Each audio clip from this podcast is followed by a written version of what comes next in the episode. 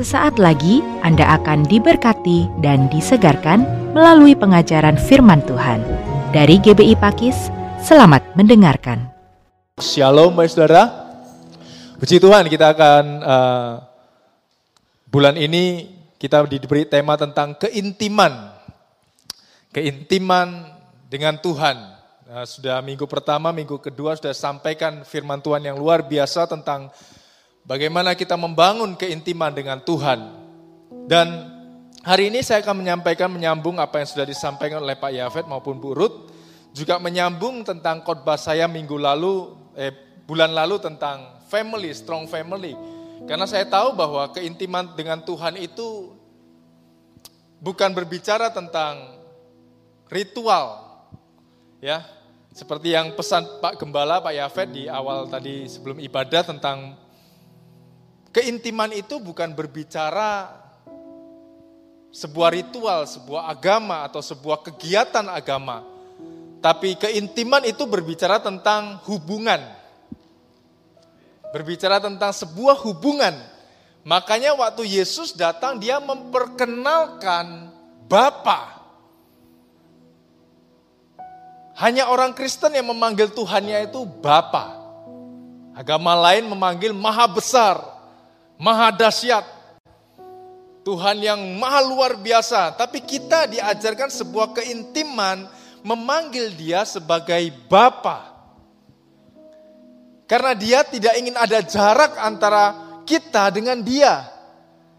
Kita diumpamakan sebagai anak. Jadi keintiman bukan berbicara tentang bagaimana kita melakukan ritual atau kegiatan agama. Oh saya sudah baca Alkitab satu hari satu jam atau berdoa satu hari dua jam. Itu sesuatu yang bagus, nggak ada yang salah. Saya percaya orang yang intim dengan Tuhan pasti meluangkan waktu untuk baca Alkitab dan punya persekutuan yang intim dengan Tuhan. Tapi orang yang kelihatannya ber, berkegiatan agama, melakukan kegiatan agama belum tentu punya ke, keintiman dengan Tuhan. Orang yang melakukan ritual agama, melakukan kegiatan agama belum tentu memiliki keintiman dengan Tuhan. Karena keintiman berbicara bagaimana kita mengenal Tuhan. Bagaimana kita bisa mengenal apa yang di surga. Nah berbicara keintiman itu sebenarnya berbicara tentang uh, hubungan kita dengan Bapa di surga. Oleh karena itu saya belajar bahwa keintiman itu, kalau kita ingin belajar keintiman itu sebenarnya dimulai dari keluarga, saudara. Dimulai dari keluarga. Saya waktu dapat firman ini sebenarnya bulan lalu saya dapat firman ini. Saya dapat tentang parenting. Terus waktu makan nasi goreng dengan Pak Yafet, Pak Yafet saya tanya, bro kamu dapat apa bulan Maret nih? Kita sampaikan tentang apa? Dia ngomong keintiman. Pak Yafet dapat tentang keintiman. Saya dapat firman untuk saya sampaikan bulan ini adalah parenting, tentang orang tua. Nah, karena Pak Yafet dapat tentang keintiman, saya rasa nggak ada korelasi antara parenting orang tua dengan keintiman. Jadi saya uh, berusaha untuk merubah khotbah saya. Saya akan ubah khotbah saya tentang keintiman. Karena saya nggak mungkin uh, mengkhotbahkan sesuatu yang tidak sevisi dengan gereja. Karena kita di tempat ini adalah memperlengkapi untuk melayani visi orang lain. Kita berada di gereja ini untuk melayani visi dari gereja ini, bukan visi kita sendiri. Nah, saya berusaha untuk merubah tema khotbah saya tentang keintiman, tapi suatu malam waktu saya uh, mau tidur, ada sebuah intervensi Tuhan. Dalam malam itu kira-kira jam 12 saya merasa Tuhan hadir dan saya dijama oleh Tuhan, saudara. Saya nangis, saya dibawa kembali peristiwa waktu saya masih kecil. Waktu saya masih anak-anak, saya diingatkan kembali waktu saya masih anak-anak, saya ada di sebuah keluarga, saya dibesarkan menjadi seorang anak, saya punya papa, saya punya mama. Saya punya papa yang baik, papa yang tanggung jawab, papa yang bekerja keras untuk keluarganya. Saya melihat papa yang bertanggung jawab di keluarga kami. Tapi satu sisi papa saya ini punya kelemahan. Papa saya ini suka mukul. Papa saya karena mungkin kehidupan yang keras ya, menghidupi lima orang anaknya saudara. Papa saya ini mendidik saya dengan keras, mendisiplin saya dengan keras, dipukul, pukulan rotan tangan itu sudah biasa, saudara. Dan seingat saya sebagai seorang anak, saya belum pernah menikmati papa saya itu meluk saya. Seingat saya, saya belum pernah. Saya belum pernah merasakan papa saya itu meluk. Dicium papa itu seingat saya, saya seingat saya waktu kecil sampai besar saya belum pernah dicium. Saya belum juga pernah mendapatkan sebuah pengakuan dari papa saya, kamu hebat, kamu luar biasa, sekalipun saya berprestasi. Sehingga waktu saya menjadi orang Kristen, menjadi anak muda yang waktu itu kenal Yesus, kita diajarkan, saya diajarkan untuk memanggil Tuhan itu Bapa.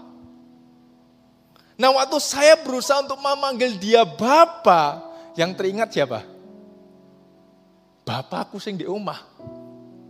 Papaku sing gualak itu. Sehingga waktu saya bertumbuh menjadi anak remaja, anak pemuda, saya lebih suka memanggil Tuhan itu Tuhan daripada Bapa.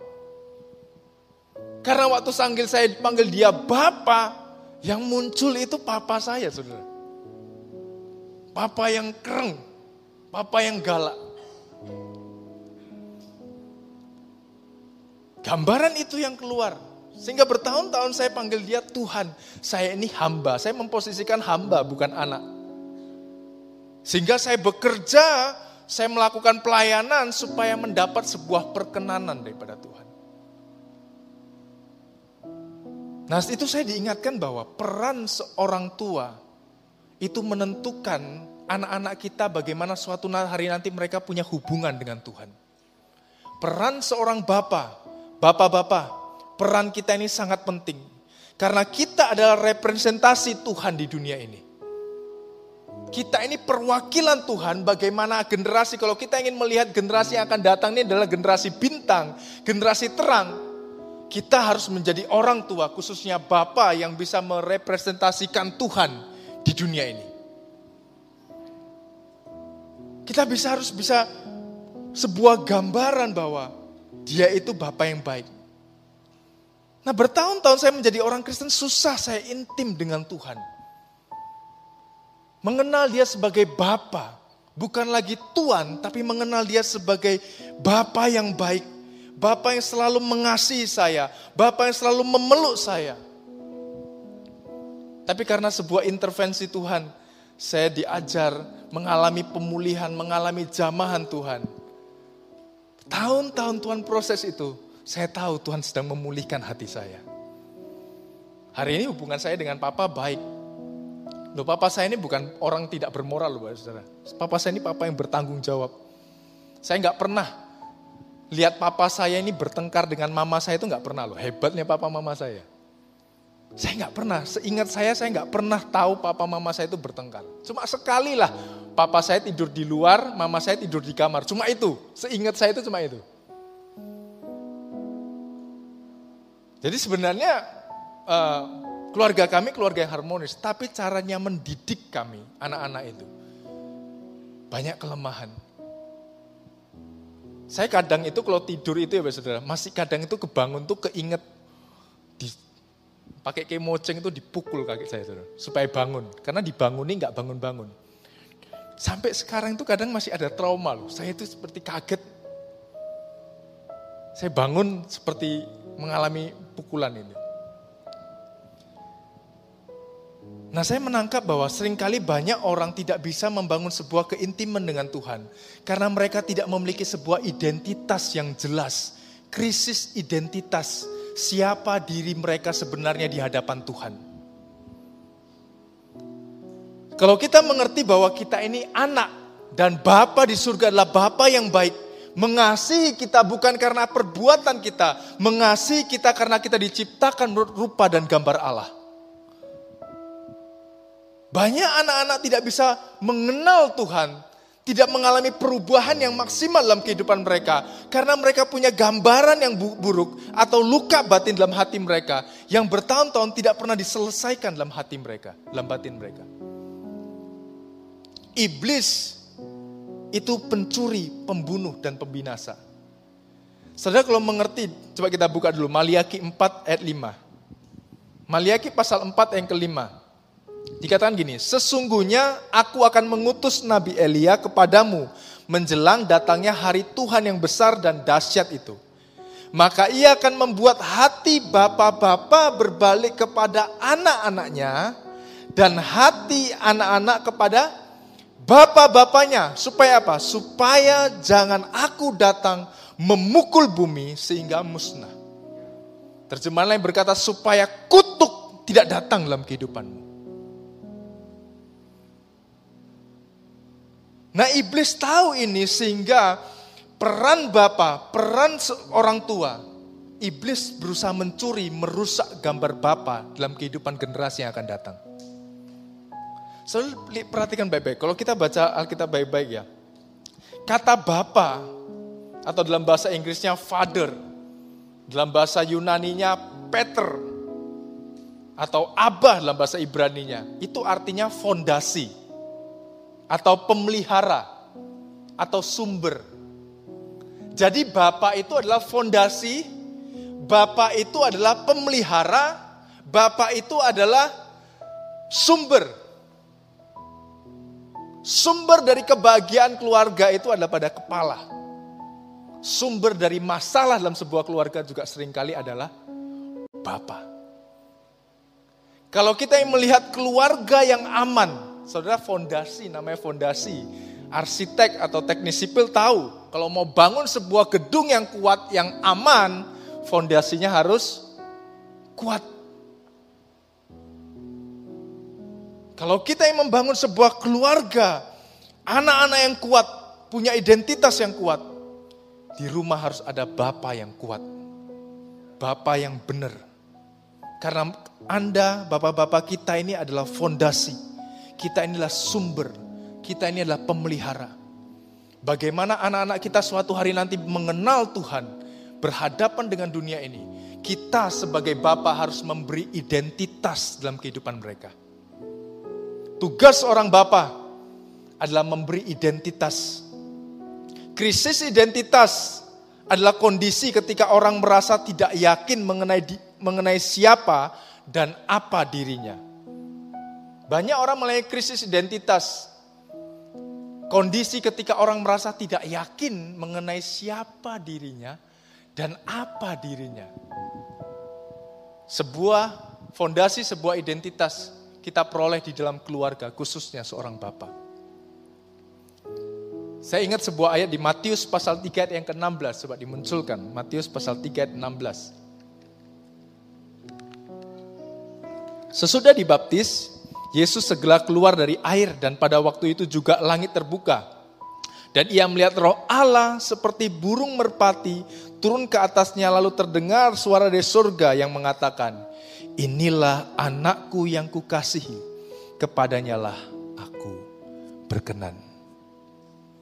Gambaran Bapa di surga memberikan identitas kepada Yesus. Inilah anakku yang kukasihi, kepadanya lah aku berkenan. Yesus belum melakukan mujizat pada waktu itu. Yesus belum melakukan perkara-perkara hebat pada waktu itu. Tapi ada sebuah pengakuan dari Bapa sekalipun Yesus belum melakukan perkara-perkara hebat, mujizat-mujizat hebat, tapi Bapa menerima dia apa adanya. Saudara kita harus mengasihi anak-anak kita bukan hanya karena sebuah prestasi. Tapi kita mengasihi mereka karena mereka diciptakan rupa dan gambar Allah. Bapa memberikan sebuah identitas kepada Yesus. Ini loh anakku. Saudara, tiga prinsip yang kita pelajari dari ayat yang baru kita baca ini adalah ada sebuah penerimaan, ada sebuah pengakuan, ada sebuah pujian. Identitas didapat dari kalau ada penerimaan di sana, kalau ada pengakuan di sana, kalau ada pujian di sana. Anda lihat dari kitab kejadian sampai kitab Maleaki sampai kitab Wahyu. Iblis selalu berusaha mencuri identitas kita sebagai anak-anak Tuhan yang dikasih oleh Tuhan. Sudah lihat baik-baik bagaimana iblis memutar balikkan kebenaran sehingga kita tidak bisa mengenal identitas kita. Ingat Yesus waktu di padang gurun berdoa berpuasa 40 hari 40 malam Ingat ya ibu-ibu ya, bapak-bapak. Apa yang dilakukan iblis? Dia mencobai Yesus dengan berkata, "Jika engkau anak Allah, jatuhkanlah dirimu. Jika engkau anak Allah, dia pakai kata jika engkau anak Allah. Padahal di ayat sebelumnya dikatakan bahwa yaitu Yesus dibaptis dia keluar dari langit terdengar suara, inilah anakku yang kukasih. Yang dihilangkan apa? Kukasihi. Yang dihilangkan iblis adalah yang dikasihi. Saudara, kita ini anak-anak yang dikasih oleh Tuhan. Bukan hanya sekedar sebagai anak Allah, tapi kita ini anak yang dikasihi oleh Bapa kita di surga. Identitas ini yang sering kali diputar balikkan iblis. Di kitab kejadian pun sama. Waktu iblis mencobai Adam, eh Hawa. Iblis berkata kepada Hawa, tetapi Allah mengetahui bahwa pada waktu kamu memakannya, matamu akan terbuka dan kamu akan menjadi sama seperti Allah. Kalau kamu makan buah ini, kamu akan menjadi sama seperti Allah. Di ayat pasal yang pasal yang sebelumnya, waktu Tuhan menciptakan manusia, Tuhan berkata, mari kita ciptakan manusia menurut rupa dan gambar kita. Padahal kita sudah diciptakan rupa dan gambar kita Allah. Tapi iblis datang dia berkata, kamu ini belum seperti Allah. Nanti kalau kamu makan buah ini, kamu baru mirip seperti Allah. Identitas ini yang sering kali dicuri, dirusak oleh iblis. Kita sering kali merasa tidak layak, karena sering kali kita tidak mendapatkan sebuah identitas yang benar dalam kehidupan kita.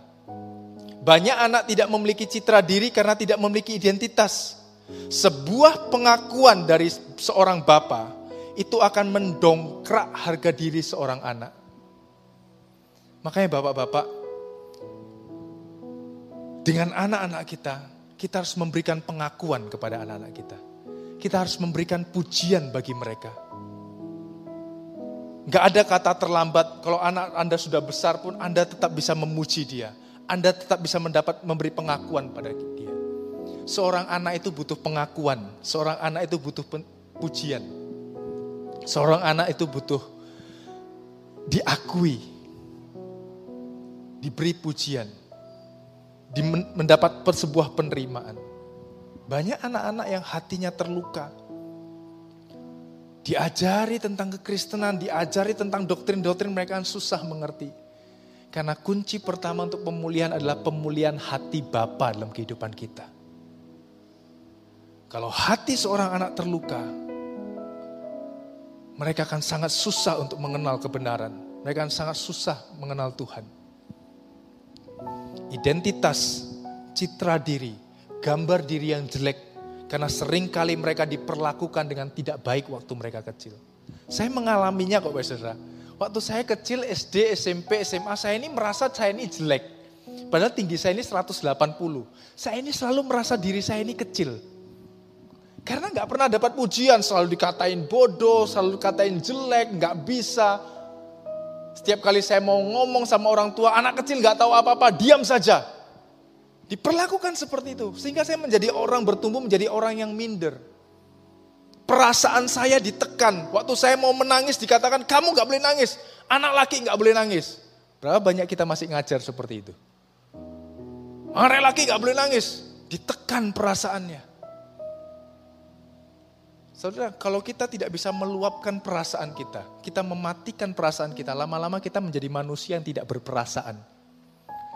Anda ngerti kenapa banyak orang bisa tega membunuh, tega menyakiti orang lain, tega menyakiti binatang bahkan. Karena sering kali waktu kecil mereka ditekan perasaan mereka, dididik dengan keras. Perasaan mereka tertekan. Lama-lama mereka tidak memiliki sebuah perasaan lagi, mati perasaannya. Dan karena itu kita harus mengerti bahwa anak-anak ini juga punya sebuah perasaan Manusia ini manusia perasaan. Kita diciptakan sebuah perasaan yang penuh dengan sensitif. Kita harus perlu perhatikan perasaan orang lain. Perasaan anak-anak kita. Saya bertumbuh menjadi anak yang minder. Selalu merasa diri saya ini jelek. Waktu saya ada misalnya cewek naksir gitu ya. Saya ini nggak pede ya saudara. Saya selalu merasa diri saya, aduh CLE, kok mau cewek itu mau sama saya. Padahal teman saya itu lebih ganteng. Saya ini merasa kecil. Pada waktu basket itu saya sudah termasuk tinggi, tapi saya merasa diri saya kecil. Karena sebuah perkataan waktu saya masih kecil. Oleh karena itu waktu saya bertumbuh, hari ini saya menjadi seorang bapak, saya mau memutuskan kutuk itu, sudah. Saya mau memutuskan kebiasaan itu. Waktu kecil saya nggak pernah dipeluk, hari ini setiap hari saya peluk anak saya. Saya cium mereka. Saya mau hentikan sebuah kebiasaan yang tidak benar. Anak-anak saya harus menerima kasih seorang bapak. Saya peluk mereka setiap hari. Anda boleh tanya istri saya, setiap hari saya cium mereka. Setiap hari saya peluk mereka, setiap hari saya katakan kamu anak yang ganteng, kamu anak yang cantik, kamu anak yang luar biasa. Setiap hari. Kita harus menghentikan karena dosa itu turun temurun. Kita yang sudah mengerti kebenaran, kita nggak boleh melampiaskan pada anak-anak kita. Cukup sampai tempat kita berhenti. Untuk menjadi seorang pria, itu mungkin sebuah kebetulan ya sudah. Karena faktor kelahiran. Tapi untuk menjadi pria sejati yang punya karakter ilahi, itu sebuah pilihan. Kita memilih untuk menjadi benar. Kita memilih untuk menjadi baik. Kita memilih menjadi bapak orang tua yang benar. Supaya kita suatu hari melihat anak-anak kita, generasi yang akan datang ini. Kuat. Kasih pujian anak-anak kita kasih pengakuan. Sebuah pengakuan bahwa ini anakku. Seneng loh seorang anak itu kalau dibilangi ini anakku. Kadang kalau saya pergi sama papa saya dikatakan ini anakku paling cilik. Seneng itu sebuah pengakuan. Makanya anak-anak saya saya kasih nama Jillian Robinson, John Philip Robinson, Jet Robinson, Joel Gibber Robinson, sebuah identitas. Kamu ini anaknya papa. Aku memberi identitas padamu. Kamu ini ada yang memiliki. Ada orang tua yang bertanggung jawab untuk memelihara kamu. Kamu nggak perlu khawatir. Amin Bapak Saudara. Kalau kita ingin melihat generasi yang kuat, kita harus bangun sebuah kebiasaan yang benar. Saya baca, saya baru lihat YouTube, saya lihat uh, ada sebuah berita yang menarik. Di, di Afrika ada gajah-gajah yang besar itu membunuh badak, saudara. Badak-badak itu liar, gajah ini juga liar, tapi tidak kebiasaan badak gajah-gajah ini membunuh badak. Jadi badak ini puluhan badak ini mati. Diselidikilah sama peneliti-peneliti hewan. Mereka datang ke sana mereka meneliti kenapa gajah-gajah ini membunuh badak. Rupanya gajah-gajah ini punya perilaku yang sangat liar, yang sangat ganas tidak bisa diatur. Mereka melihat campur ada gajah-gajah besar, ada gajah-gajah kecil. Perilakunya sama semua.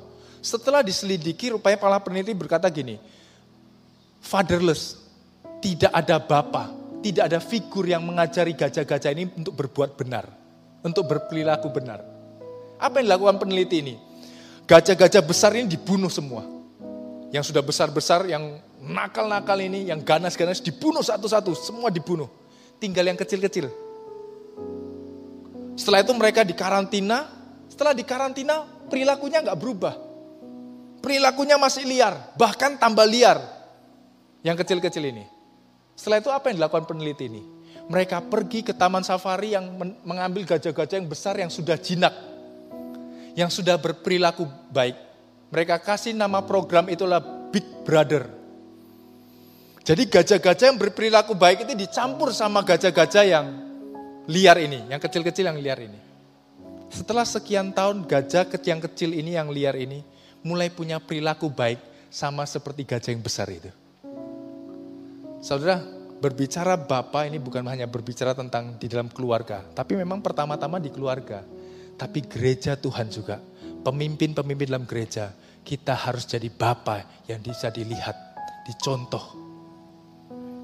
Saat anak-anak di luar sana yang liar itu tidak punya gambaran bapak yang benar, mereka masuk di gereja ini, mereka melihat sebuah figur yang baik, sebuah bapak yang baik, keluarga yang baik, sehingga mereka tidak trauma tentang bagaimana namanya berkeluarga itu. Kalau gajah aja kayak seperti itu, apalagi manusia. Betul nggak saudara? Peran seorang bapak, peran seorang big brother. Kenapa orang tidak bisa intim dengan Tuhan? Yang pertama yang kita lihat adalah karena identitas. Sebuah krisis identitas. Tapi kalau identitas mereka-mereka ditemukan, mereka merasa berharga, mereka merasa dicintai, mereka akan dengan berani berkata, ya Aba, ya Bapa. Mereka tahu mereka ini dicintai oleh Tuhan, bukan karena perbuatan mereka. Mereka dikasihi oleh Tuhan, karena mereka tahu sebuah figur, contoh Bapak di rumah, orang tua di rumah mengasihi mereka. Yang kedua, mereka tidak percaya. Karena tidak percaya, mereka tidak punya iman. Mereka nggak susah untuk percaya sama Tuhan itu susah. Orang yang tidak bisa intim dengan Tuhan karena mereka tidak bisa trust, tidak bisa percaya dengan Tuhan. Dan saya menemukan orang yang tidak percaya itu karena tawar hati. Coba kita baca Kolose 3:21. Kolose 3:21. Hai bapak-bapak, janganlah sakiti hati anakmu supaya jangan tawar hatinya. Saat hati mulai tawar, orang itu susah percaya. Dan penyebab orang kehilangan kepercayaan adalah karena janji yang tidak ditepati. Karena pengkhianatan dalam keluarga. Dan karena kebohongan. Tiga hal ini perhatikan baik-baik. Kalau kita menjadi seorang bapak, jangan suka obrol janji pada anak kita. Janji kalau janji harus tepati. Karena kita representasi dari Bapa di surga. Bapa di surga kalau janji pasti ditepati enggak? Pasti. Kita pun harus belajar untuk menepati janji kita. Banyak anak tidak bisa percaya dengan Tuhan karena mereka sudah terbiasa diobrali janji. Dijanjeni ini enggak terjadi. Nah nanti gini ya kalau kamu berhasil nanti kamu tak janjeni ini ya. Tapi setelah mereka melakukannya mereka tidak mendapatkan apa yang pernah mereka dijanjikan itu pengkhianatan dalam keluarga, melihat papa mereka selingkuh, melihat papa mereka serong dengan wanita lain, kecewa. Mereka merasa dikhianati. Seluka batin, kebohongan yang dibangun dalam sebuah keluarga membuat anak-anak bertumbuh menjadi anak-anak yang tidak susah untuk percaya kepada Tuhan. Tepati janji kita, saudara. Tepati janji kita. Jangan berbuat kianat Waktu kita berbuat kianat pada keluarga kita, mungkin kita nggak mengkhianati anak-anak kita, kita mengkhianati pasangan kita, istri kita. Tapi waktu kita menyakiti istri kita, sebenarnya kita sedang menyakiti anak-anak kita. Anak-anak itu merasa aku ini nggak berharga. Sampai papaku meninggalkan aku ini, aku ini nggak berharga. Pernah nggak kita bayangkan anak-anak yang kehilangan figur seorang bapak karena mereka merasa mereka nggak berharga karena mereka karena orang tua mereka meninggalkan mereka. Mereka kecewa. Sehingga bertumbuh dalam dewasa mereka diajarkan untuk percaya kepada Tuhan, percaya kepada Bapa. Susah bagi mereka. Sulit. Saya pun masih belajar saudara sampai hari ini. Apa yang kalau saya ucapkan, saya berusaha untuk menepatinya. Khususnya kepada anak-anak saya. Kemarin itu anak-anak saya itu Kamis liburan, saudara. Libur, saya ngomong sama istri saya, anak-anak liburan mau ke mana? Yuk ke Batu aja lah jalan-jalan. Tapi satu minggu sebelum hari H itu ya saudara, kerjaan itu sepi. Kerjaan sepi, aduh kok kerjaan sepi ya. Gimana ini aku mau istri saya? Saya ngomong istri saya, yuk batalin aja lah. Di cancel aja, ganti hari. Cuma perasaan saya ini gak enak saudara. Saya ngomong, waktu saya memutuskan, oke okay lah kita nggak usah nginep, kita pergi sehari, pagi berangkat, malam pulang. Paling enggak kita sudah ngomong, nepati apa yang kita omongin. Saudara, saya mau bersaksi pada saudara. Suatu saya memutuskan, saya dan istri saya memutuskan, ayo kita berangkat. Menepati apa yang sudah kita janjikan pada anak-anak kita. Tuhan itu berkati kita loh saudara. Ingat bulan lalu, kerukunan itu yang mendatangkan berkat. Bukan berkat yang mendatangkan kerukunan. Waktu kita rukun, waktu kita berbuat benar, hidup dalam kebenaran, berkat itu mengikuti kita. Kita diberkati, kita kerjaan tiba-tiba rame. Wah, luar biasa kita ngomong, wah, luar biasa Tuhan. Hal-hal seperti itu. Karena waktu saya, saya kecil, ya saudara, waktu saya kecil, saya ini cuma ingat sekali saja saya bertamasya dengan keluarga. Ngenes gak saudara? Cuma sekali loh. Saya ingat dari saya kecil ke Brastagi waktu itu. Cuma sekali naik kuda. Itu sangat berkesan itu menancap dalam pikiran saya. Itu sangat berkesan. Cuma sekali ingat saya, jalan-jalan dengan keluarga bertamasya. Tapi saya nggak mau balas dendam sama anak-anak saya. Setiap liburan saya bisa mungkin ajak anak-anak jalan-jalan. Supaya mereka bisa bertumbuh dengan sebuah rasa percaya diri. Bahwa mereka ini dihargai, mereka ini dihargai oleh orang tua mereka.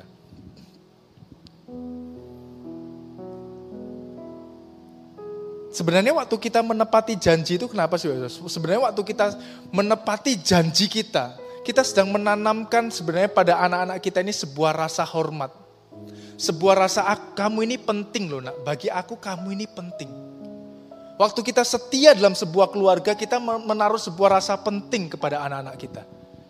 Bahwa anak-anak kita ini penting, bahwa kita ini menghormati anak-anak kita.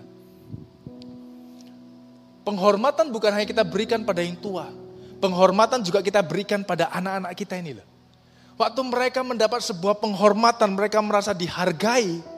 Mereka akan bertumbuh menjadi anak-anak remaja, anak-anak pemuda yang punya rasa percaya diri, rasa penghargaan. Sehingga dia waktu dia menemukan seorang pria atau seorang wanita yang tidak menghargai mereka, mereka tidak akan pernah mau. Anda nangkap ini saudara? Seorang anak pemuda, seorang anak remaja, Waktu mereka menemukan seorang pasangan yang tidak menghargai mereka, kalau di dalam rumah mereka mendapatkan sebuah penghargaan dan penghormatan kasih sayang penuh, mereka tidak akan jatuh cinta pada orang yang salah. Karena mereka tahu contoh yang benar di dalam rumah mereka. Saya, saya waktu dapat ini itu waktu sebenarnya waktu saya ngomong sama istri saya ngobrol, kita kan ngobrol sama istri saya ngobrol di kamar. Dia cerita tentang satu keluarga yang cowoknya ini suka mukul, melakukan hal-hal yang tidak benar. Melakukan hal-hal yang tidak benar pada istrinya, pada keluarganya.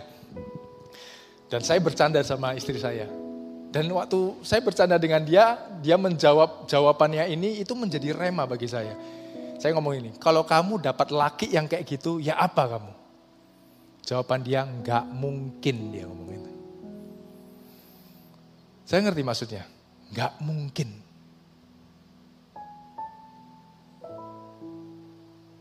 Gak mungkin kenapa? Karena ada contoh yang benar di dalam keluarga. Ada sebuah contoh yang benar. Mereka tahu mereka diperlakukan dengan baik. Mereka diperlakukan dengan benar. Anda lihat ada, saya ini pelayanan selama hampir 20 tahun ini Bapak Saudara. Saya hampir 20 tahun lah melayani Tuhan. Kebanyakan pelayanan saya di anak-anak youth setiap kali konseling anak-anak cewek, mereka sering dipukul pacarnya, dilecehkan, dikata-katain yang buruk, diper, ngomong cowoknya ngomong yang gak pantas. Tapi dia gak bisa ninggali cowok ini. Dia susah meninggalkan pria ini. Padahal diperlakukan dengan tidak baik. Diperlakukan dengan tidak pantas. Apa oh, kamu kok enggak minggato aja loh. Cari laki lain masih banyak. Karena menurut dia perlakuan seperti itu normal. Karena waktu kecil pun dia diperlakukan seperti itu dalam rumahnya. Itu sudah biasa. Sesuatu yang tidak normal, dia anggap normal karena dia menerima itu juga di rumahnya. Padahal itu sesuatu yang tidak benar. Saudara, oleh karena itu kita harus ngerti bahwa janji yang kita tepati, kesetiaan kita pada keluarga, dan kejujuran kita akan menimbulkan rasa percaya anak-anak kita bertumbuh menjadi orang yang mudah intim dengan Tuhan. Kalau kita ingin melihat generasi yang kuat yang akan bangkit, dimulai dari mana? Keluarga. Gak ada kata terlambat. Semua bisa diperbaiki. Yang ketiga yang saya dapatkan adalah pemberontakan. Kenapa banyak orang susah untuk mengenal Tuhan? Karena pemberontakan. Anak yang memberontak karena tidak pernah didisiplin Pemberontakan terjadi karena anak ini nggak ngerti mana yang benar, mana yang salah. Pemberontakan pertama-tama bukan terjadi kepada Tuhan, tapi sebenarnya dimulai dari keluarga karena anak tidak pernah didisiplin. Alkitab berkata Daud tidak pernah menegur Adonia sehingga Adonia menjadi bertumbuh menjadi anak yang kurang ajar. Anak kita berbuat salah tidak pernah didisiplin. Atau kemungkinan lainnya anak kita berbuat salah, kita hajar dengan keras yang kita anggap disiplin itu berarti kita tempeling, kita tendang, kita katakan yang keras, perkataan yang keras kepada dia. Padahal bukan itu disiplin. Disiplin itu memberitahukan dia mana yang benar, mana yang salah. Karena semua kita dilahirkan dengan sebuah kebodohan.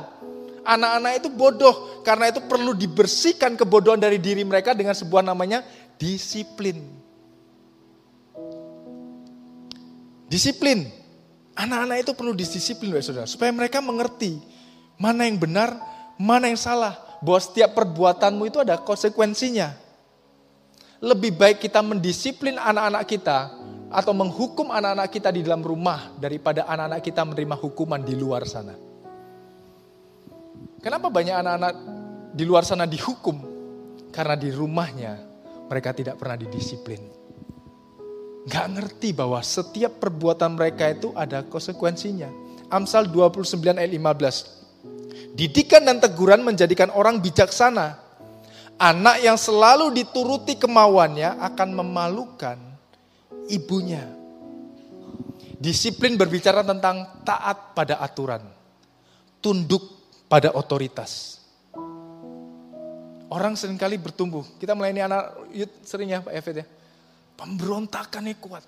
Tidak bisa submit, tunduk itu susah. Diomongin dablek. Dikasih aturan gak bisa. Saya pernah lihat orang yang tidak taat aturan, kalau lampu merah, bablas. Orang semua jalan ke sana, dia jalan ke sini. Waktu tabrakan dia marah-marah, padahal dia yang salah. Lettingnya kanan, beloknya ke kiri. Pernah nemu orang kayak gitu? Enggak didisiplin loh saudara.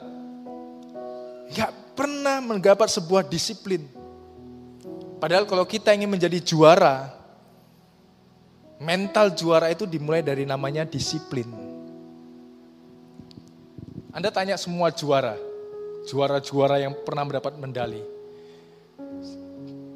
Kedisiplinan itu menjadi sesuatu yang sangat penting. Saya dengar sebuah cerita. Ada seorang anak yang berprestasi luar biasa, suatu hari papanya ditanyai sama seorang pendeta. Wah om, bangga ya anakmu bisa mendali, mendapat mendali, mengharumkan nama Indonesia, bahkan sampai luar negeri, juara sampai internasional dan lain sebagainya. Papanya jawab dengan enteng, dulu bangga, sekarang tega. Eh, sekarang bangga, dulunya tega, kebalik-kebalik. Sekarang saya bangga, tapi dulu tega, mendisiplin anak itu harus tega, saudara. Kalau kita nggak tega pada anak-anak kita, kita nggak akan bisa mendisiplin mereka. Mendisiplin bukan berarti menghajar mereka, menginginkan kematian mereka. Tapi kita tahu apa yang kamu lakukan ini salah loh nak. Kamu harus lakukan yang benar. Kalau kamu melakukan ini ada konsekuensinya. Kalau kamu lakukan yang, yang hal ini, ada hukum yang harus kamu terima. Dan sebagai orang tua kita bukan hanya mengajarkan tapi memberi contoh. Menjadi teladan itu adalah sebuah eh, pembelajaran yang paling efektif bagi generasi yang akan datang. Kita nggak bisa mengajarkan anak-anak kita, ayo berdoa, tapi kita sendiri nggak pernah berdoa. Baca Alkitab, tapi kita sendiri nggak pernah baca Alkitab. Atau ke gereja, kita sendiri nggak pernah ke gereja. Kita berkata pada anak-anak kita, jangan merokok. Dulu papa saya berkata, jangan merokok. Tapi saya ngerokok ya saudara. Karena lihat papaku ngerokok, kok enak ya. Dia omongi rokok itu dapat menyebabkan kanker dan lain sebagainya. Enggak kodal karena saya lihat papa saya ngerokok.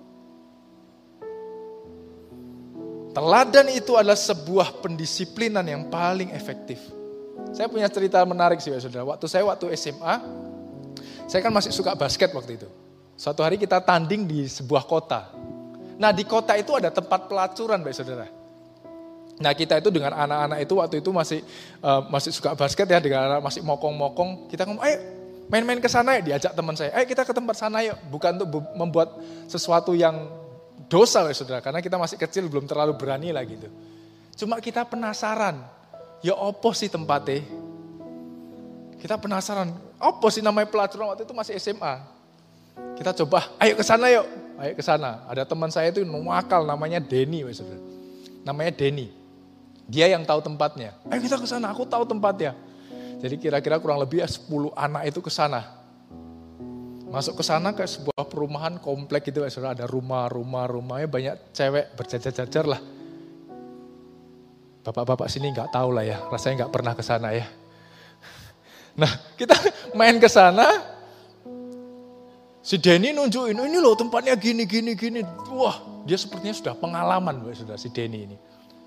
Terus berjalan sedikit, tiba-tiba ada orang kita dari belakang. Weh, ngapain kalian di sini? Udah agak tua orangnya.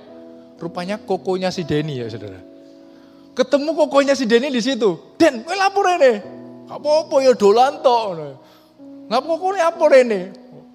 Ya gak apa-apa. Ketemu kokonya dua di sana. Jadi itu punya saudara cowok lima. Tiga di sana ya saudara. Wah jadi ada koko, ada adik seperti itu. Ya sudah setelah itu kita guyonan setelah selesai. Kokonya juga gak marahi adiknya karena kelakuannya sama. Jalan lagi kita jalan-jalan enak-enak jalan. Tiba-tiba waktu kita jalan ada satu pria agak tua itu keluar dari satu rumah. Diantar di satu wanita. Kita ngomong, Den papamu, Den papamu. Ketemu bapaknya di sana. Rupanya buah tidak jauh jatuh dari pohonnya. Papa ya dek kono, kokonya di situ, anaknya paling kecil pun di sana. Papanya pura-pura aja ngeliat, tahu kita di sana tahu. Tapi nggak punya kuasa untuk memarahi anaknya karena juga berperilaku yang sama. Tapi puji Tuhan sekarang keluarga ini, keluarga Denny ini semua sudah kenal Tuhan dan melayani Tuhan. Orang tua, kita ini teladan. Makanya saya katakan dosa itu diwariskan. Kebenaran juga diwariskan. Apa yang kita wariskan buat generasi yang selanjutnya? Makanya waktu sampai ke kita, kita yang sudah tahu kebenaran, harus berhenti. Dosa itu harus berhenti dalam kehidupan kita. Kita nggak boleh lagi, kalau dulu orang tua saya memperlakukan seperti ini, kita tahu nggak benar. Kita harus hentikan dosa itu. Ada sebuah ayat lagi, coba kita baca. Amsal 22 ayat 15. Kebodohan melekat pada hati orang muda, tetapi tongkat didikan akan mengusir itu daripadanya. Tongkat didikan, tongkat disiplin itu akan mengusir kebodohan. Amsal 19 ayat 18, tertibkan anakmu selama masih ada harapan.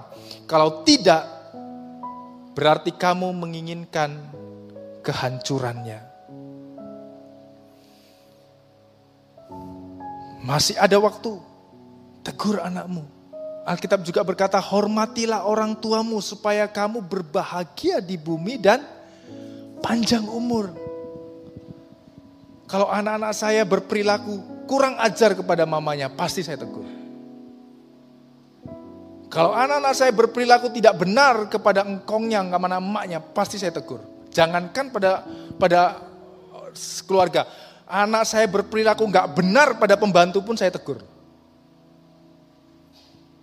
Karena saya tahu kalau anak yang kurang ajar, hidupnya tidak akan berbahagia dan tidak akan panjang umur. Jadi waktu kita mendidik anak-anak kita karena kita mendisiplin mereka, bukan karena kita benci mereka. Kita ingin supaya anak-anak kita ini berbahagia dan panjang umur di dunia ini. Kamu tak disiplin. Nak. Apalagi sekarang musimnya game. Wah anak-anak main HP. Baik saudara kita harus disiplin anak-anak kita. Jangan sampai mereka kecanduan game. Bukan berarti anak-anak kita nggak main game. Saya juga anak-anak saya main game, tapi ada batasnya saudara. Nggak kita loskan. Joel itu kalau main minta tap ini, kalau dia sudah, sudah main sebentar, diambil nangis. Nangis sampai geru-geru sampai dilosor lantai, tak biarin saudara.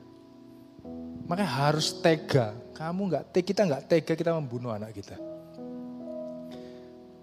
Mendisiplin itu harus tega, ada batasnya. Kamu harus ngerti apa yang harus kamu kerjakan, apa yang enggak. Kalau enggak anak-anaknya akan bertumbuh menjadi pemberontak. Kita lihat di video yang tadi itu. Saking dia marahnya berkata aku mau bunuh mama, rasanya aku ingin bunuh mama. Anak-anak yang tidak disiplin, itu akan menjadi anak-anak yang membawa kesulitan dalam kehidupan kita. Bukannya kehidupan kita, tapi kehidupan orang banyak. Tapi siang hari ini kita diingatkan ya saudara, bahwa ada anugerah Tuhan. Kalau anak-anak kita sudah bertumbuh, dulu kita memperlakukan anak kita tidak baik dengan tidak benar, tidak ada kata terlambat. Sampai hari ini saya sudah umur 38, kalau saya pulang ke rumah saya, ke kampung halaman saya, ketemu papa saya, saya duduk ngobrol itu sangat berkesan bagi saya. Waktu dia menanyakan kabar saya, gimana anak-anakmu dan lain sebagainya itu berkesan. Bagi seorang anak waktu dia pulang di dalam rumah, dia tetap menjadi seorang anak. Dia memandang papanya itu sebagai orang yang hebat. Seorang anak seperti saya sekalipun sudah 38, seumur 30 sebenarnya anak 4. Saya kalau pulang ke rumah ketemu papa saya, kamu kayak ketemu papamu, istri saya ngomong, ke arek cilik. Karena saya ngerti bahwa saya ini anaknya dia. Jadi waktu dia ngomong, sekalipun saya sudah berhasil, dia ngomong saya dengerin. Karena itu membuat sebuah kesan, rasa penerimaan, rasa pengakuan yang hebat dalam diri kita. Bapak-bapak nggak ada kata terlambat. Kalau anak kita hari ini berontak, datangi. Ajak mereka ngomong dari hati ke hati. Itu mengubah banyak hal dalam hati seorang anak yang terluka.